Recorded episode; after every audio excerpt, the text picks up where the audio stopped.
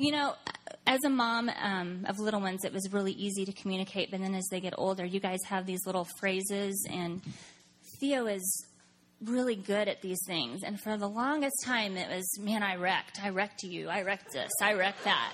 And this is a kid who's getting ready to get his permit, and I'm thinking, he says stuff like, I'm going to wreck it when I drive. I'm like, oh, not the right phrase.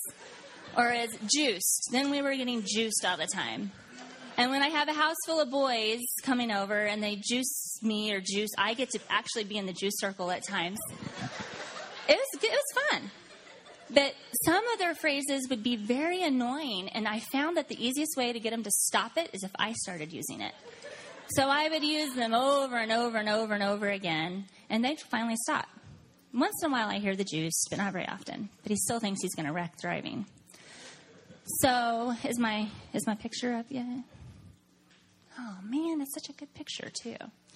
So the one I'm using tonight is I kept telling Grace I'm thinking about calling it to be honest. She goes, "You mean TBH?" And I'm like, "Okay." So to be honest is what we're going to talk about tonight because I feel like um, you need to maybe hear what a mom thinks and feels and just be honest with you as teenagers um, what it's like to be a mom. And so when I was a little girl, um, I dreamed of being a mom. It was like everything I wanted to be. What do you want to be when you grow up? I want to be a mom. Had the baby dolls and practiced and all that good stuff. But I really don't think I understood what it meant to be a mom. I dreamt about a lot of things, but I sure didn't dream about morning sickness.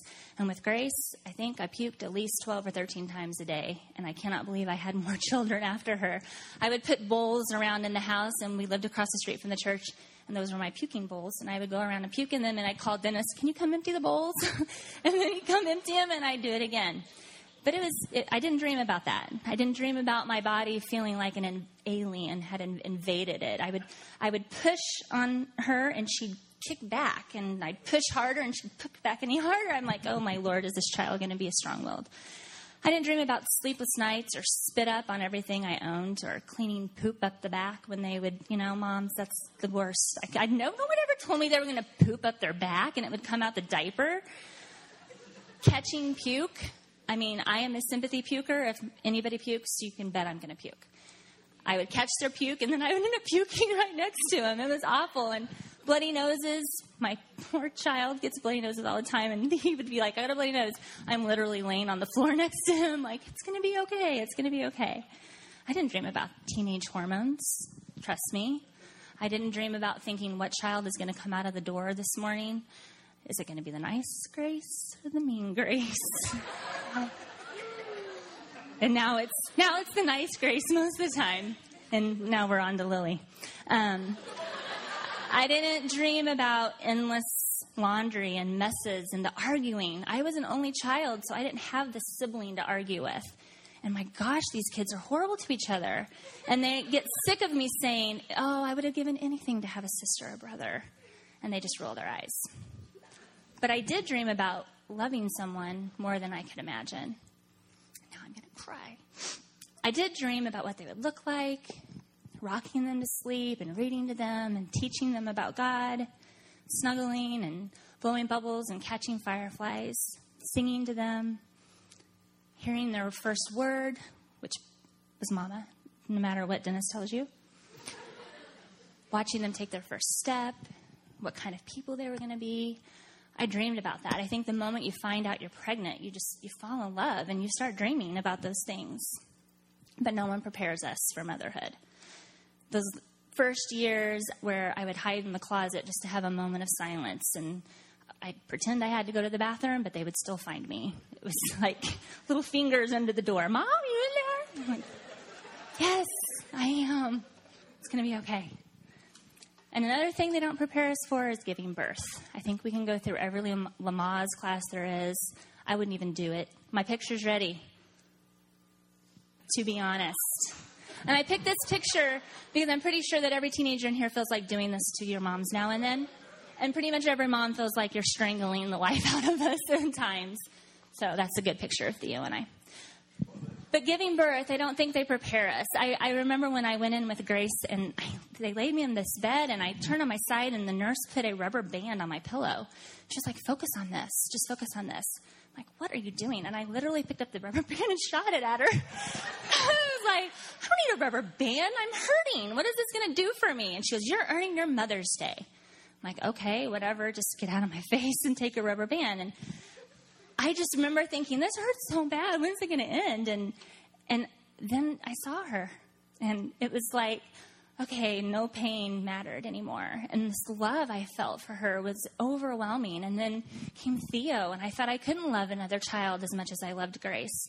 And I, I did. It was like God gave me the capacity to love him, not more, but in a different way. And then came Lily, and it's like, oh my gosh, I love this kid too. They always try to tell me who's my favorite, but I really don't have a favorite. I just don't. You know, to be honest, it's scary that they let us take you home, honestly. I, I, I, remember thinking, oh my gosh, I have to take this child home. I have to take care of this kid. How do I do this? And the first time she starts crying and I can't make her happy, or when she's sick and I can't make her well, and even as they get older, and thank God for the internet and WebMD. I mean, I, I diagnose them, they're dying pretty much, but they're still here. I um, hate it when you can't fix them. You can't fix their problems. I remember the first time um, Theo broke his arm, and I he was just crying, and you could saw this mangled arm, and I'm thinking, what am I going to do? I can't help him. And he's crying, make it stop, mom, make it stop. And then he just stops. He goes, Do I get a cast? yes, you get a cast. And he's crying again. And he's really young. We get to the hospital, and and it it's just that helpless feeling as a mom. We want to fix everything. We want to make you okay. We want to take away the tears and the pain. To be honest, sometimes this sounds so contradicting. We lie. We lie sometimes. We lie about Santa, if we did that thing, the Easter Bunny, and the Tooth Fairy. The Tooth Fairy in our house had many struggles. She went to sleep and forgot to put the money but the worst. Sorry, Jordan. I'm so sorry, Jordan, to ruin the tooth fairy for you. Poor Grace. She went to bed, and I thought, oh gosh, you know, I got to get the money. I'm not going to go to sleep. So I went in. I thought she was asleep. I kind of like, what are you doing, Mom?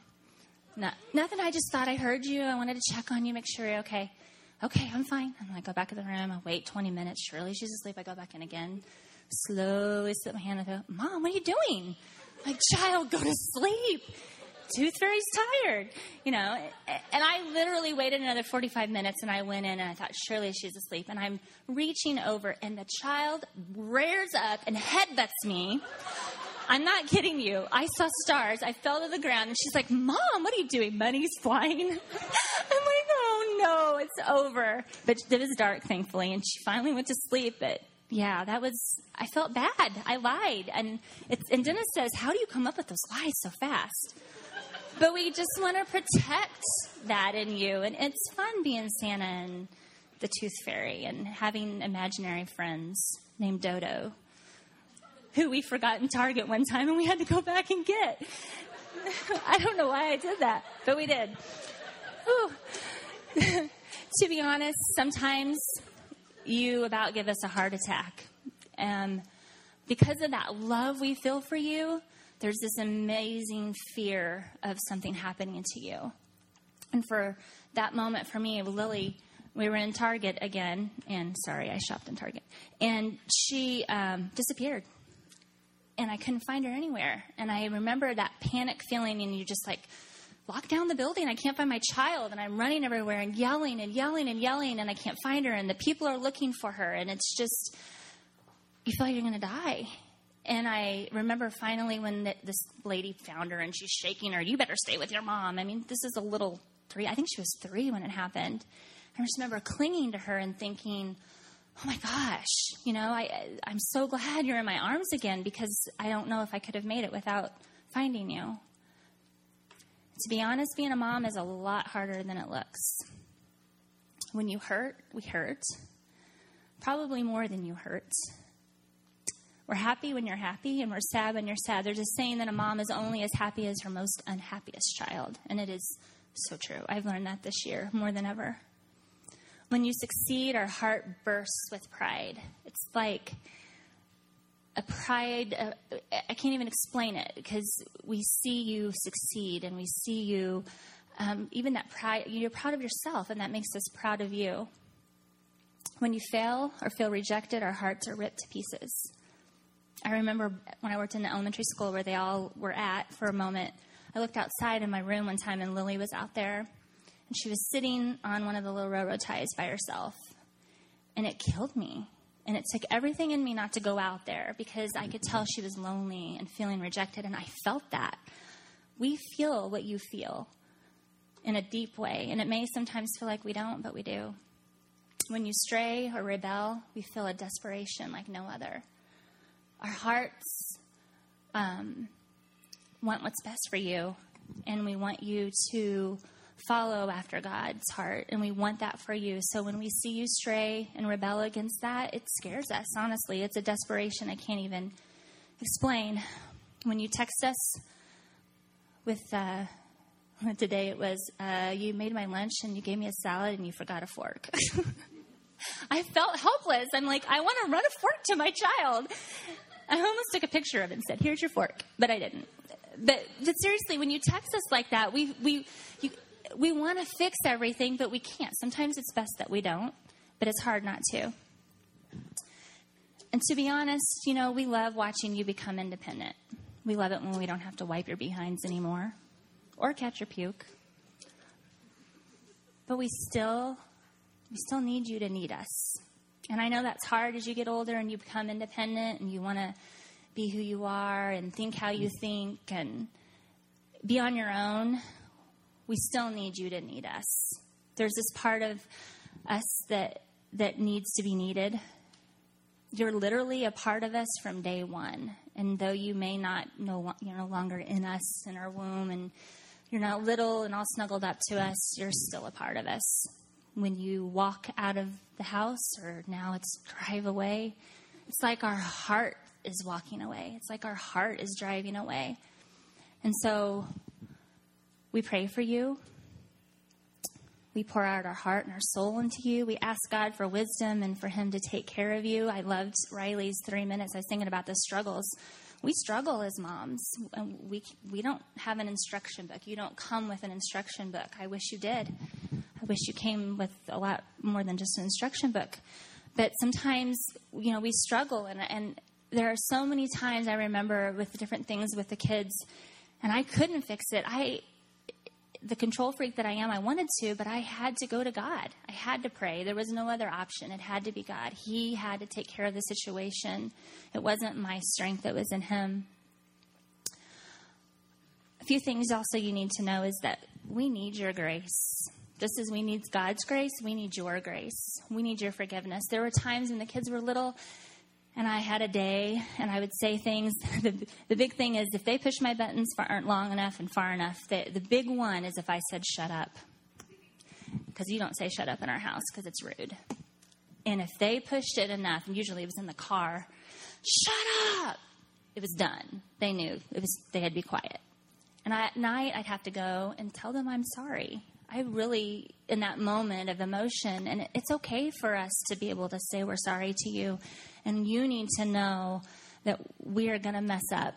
We've messed up and we're going to mess up again, but we need your forgiveness and we need your grace in that. We need your patience. We need you to know the heart behind what we do and say to you because we want what's best for you. I love that Jeremy had us pray just now together because that was one of my things is we need you to pray for us. And that sounds weird and I know we talk about parents praying for you and we do. I can't count the times I've been on my knees or when my kids are at school, I'll go in their room when they're gone and I'll pray for them. But we need you to pray for us too. I mean, it's it's kind of a two-way street and you may never have thought about praying for your mom or your parents, but I mean, we we need your prayers. We need an occasional acknowledgement that you appreciate us and love us. Even in public, it's okay to act like we're your mother. I don't need a sappy long hug or smooches, but just now and then a short squeeze is good, or a pat on the shoulder. That's what I get sometimes too. While you develop independence from us, it is truly the cry of a mother's heart that you will never be independent from God. We want you to depend on Him for everything. We rely on Him heavily. We depend on Him. I could not be a mom without Him. I don't know how anybody does anything without Him, but I don't know that I could be a mom and not be bald like my husband right now with, without God. I mean, seriously. Because there are times that I just feel like an epic failure or I feel like I can't I can't help them. I can't make them happy. And and he he comes in and he helps and he gives wisdom and he he does those things for us and we want that for you. Obviously you're not parents now but you're going through school and you're going to go through college or get married and we want god to be such a part of who you are that he shapes all those decisions that you make. We want you in choosing who you're going to marry and what school you're going to go to and what calling he has for your life and what you're going to do day to day. We want you dependent on him more than anything. We can't fix everything or always make you happy, but God can fill in and take the place of where we are we fall short. So I that's really all I have. I just I wanted you to understand as youth kind of where moms are coming from and just to know that as much as we may annoy you and you want to, well, it's gone, strangle us with a big red balloon, we love you guys. We do. And I, I, back. I can't imagine not being a mom. I can't imagine not having Grace and Theo and Lily in my life. And I just want you to understand that as as crazy as it feels sometimes that, that we know we, we've been there. We were teenagers once. It may seem impossible, but we were. And I can't count the times that I'm sure my mom thought she was to strangle me, but um, we love you and our hearts are good for you and we want what's best for you, but even more so, God does. So I just kind of want to close in prayer and um, just close your eyes for a minute. God, we love you so much. God, I thank you for the opportunity to be a mom. And I thank you for the mothers in here. And I pray, God, that you would just increase their joy, that as they parent these teenagers, God, that you would give us wisdom God, that you would help us to be patient and that we would see things through through our child's eyes and not always always through our own. God, I pray that you would help the relationships in here, God, if when we're going through the, the struggles and the headbutting and the and the fights, God, that you would remind each of us in our hearts that that we love each other so much, God, that we need each other. God, I pray for these students, God, that they would they would appreciate and respect and love their moms and just show them in, in small and big ways, God, that they would not forget that that we're human too. And I just pray for this whole youth group, God, that you would just be with us and that you would help us to to celebrate moms and to celebrate that relationship that we have with our moms. In Jesus' name, amen.